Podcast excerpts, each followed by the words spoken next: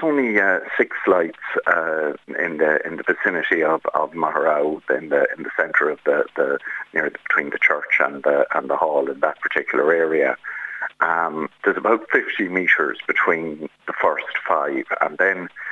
there's one outside the church, and there's about 100 metres before you get to the to the hall where um, the last light is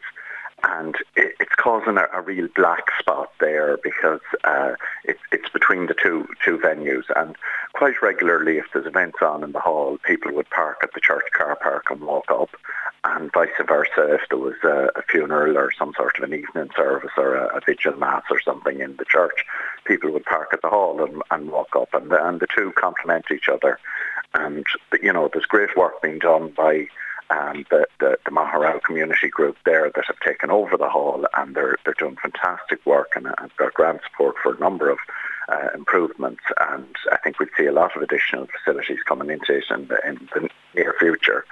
Um, now, I, I, got a bit of a negative answer from the engineer, but uh, I've suggested an alternative as to how we'd fund it, which I think will work. And uh, I'm hoping that we get that light put in in the in the short to medium term because it really over the Christmas it became more and more apparent regularly. Um, a, a, single light on its own, um, you, will often get a, a, technical reason that you know it,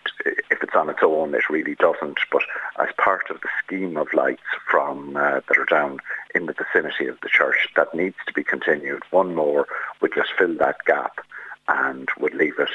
safe for people. And, and like everything else, safety and, and the you know the, the, the people of Maugherow deserve um, safety, whether they're using the, the church or the hall or they're at some other event in, in the vicinity.